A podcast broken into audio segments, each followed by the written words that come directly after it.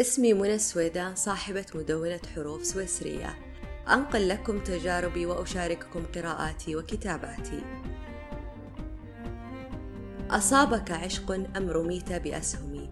فما هذه إلا سجية مورمي. ألا فاسقني كاسات وغن لي بذكر سليمى والكمان ونغمي.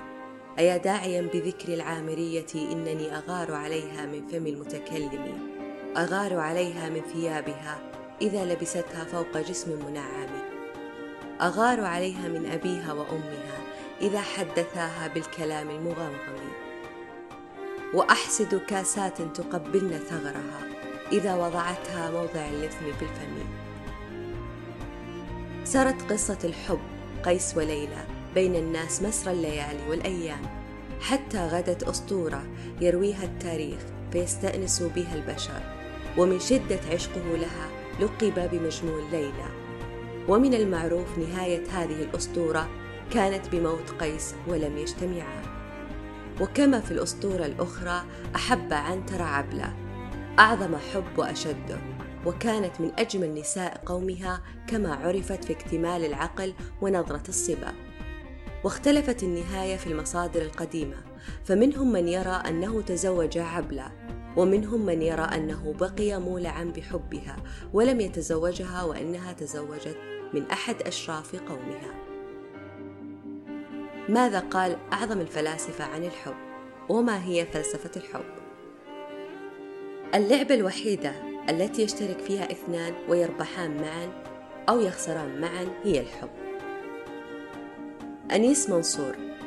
الحب عند الرجل مرض خطير وعند المرأة فضيلة كبرى.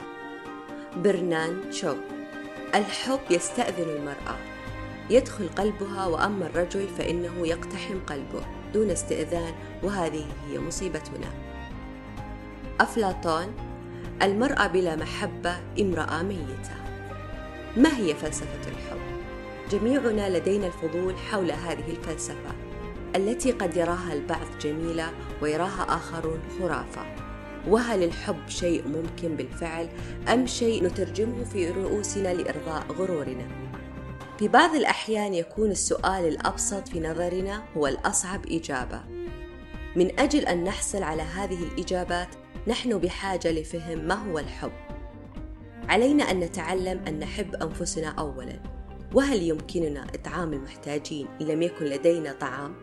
أو هل يمكننا أن نعطي المال للمحتاجين إن لم يكن لدينا مال؟ إذا كيف يمكننا أن نحب الآخرين إن لم نحب أنفسنا أولاً؟ يشرح رسام الكاركتير والمؤلف والمتحدث أندرو ماتيوس فلسفة الحب بطريقة رائعة يمكن للأشخاص الذين لا يحبون أنفسهم أن يعبدوا الآخرين لأن العشق يجعل شخصا كبيرا وأنفسنا صغيرة لأن الرغبة تأتي من إحساس بالنقص الداخلي الذي يتطلب ملئه لا يستطيع أن يحبوا الآخرين لأن الحب هو تأكيد للعيش المتنامي في كل واحد منا. إذ لم يكن لديك ذلك فلا يمكنك منه. تعلم أن تحب نفسك وتسامحها وتغفر لها. حينها ستتمكن من حب الآخرين ومسامحتهم. أنت لست مثالي ولا أي شخص آخر ولكن الحب يمكن أن يكون عندما تكون مصدرا لراحة نفسك. ستتمكن من أن تكون مصدرا لراحة الآخرين.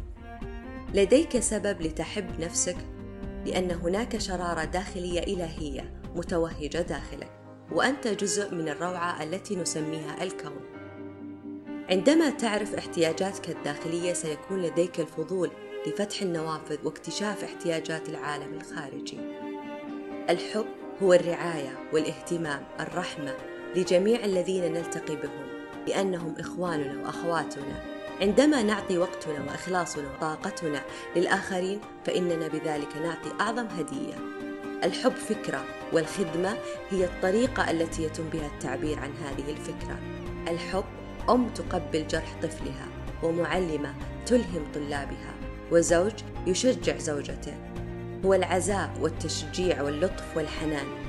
إنها إذن صاغية وقلب متعاطف ونظرة مرحبة ورائحة رقيقة. إنه قبول غير مشروط. كيف يمكنك أن تحب شخصا ما تحاول تغييره؟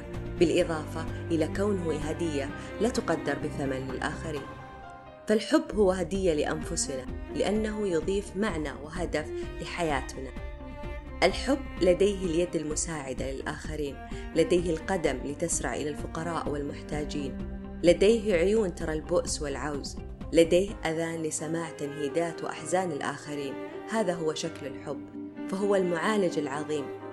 يشفي الصراع والكراهية والظلم. مارتن لوثر كينج قال عن الحب لا يستطيع الظلام طرد الظلام والضوء الوحيد يمكنه فعل ذلك.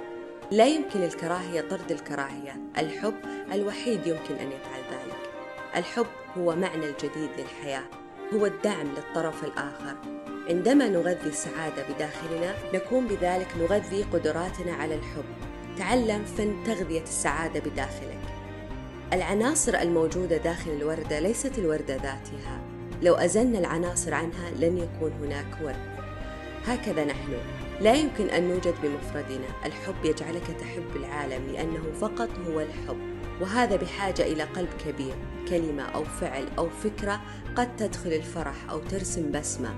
فمن دون الحب والاستمتاع بكل لحظاتنا البسيطة التي يمكن أن تجلبها لنا الحياة سيصبح وجودنا رحلة مملة وبائسة. ستدرك ذات يوم إنك عندما تضع الحب في قائمة أولوياتك سيصبح كل شيء آخر أجمل بكثير. لا تؤجل الأفراح البسيطة ولا تؤجل الحب الجميل. الذي يمكن أن تمنحه للآخرين. اقفز فوق الأوراق المبعثرة قبل ترتيبها. ارقص فوق الأرضية قبل تنظيفها. قم بأفعال تتسم باللطف والخير حتى دون تخطيط. راقب غروب الشمس واشكر الله. اجعل ابتسامتك تشع وكن متألقا وتشارك الحب مع الجميع. ستندهش لروعة الحياة التي تعيشها.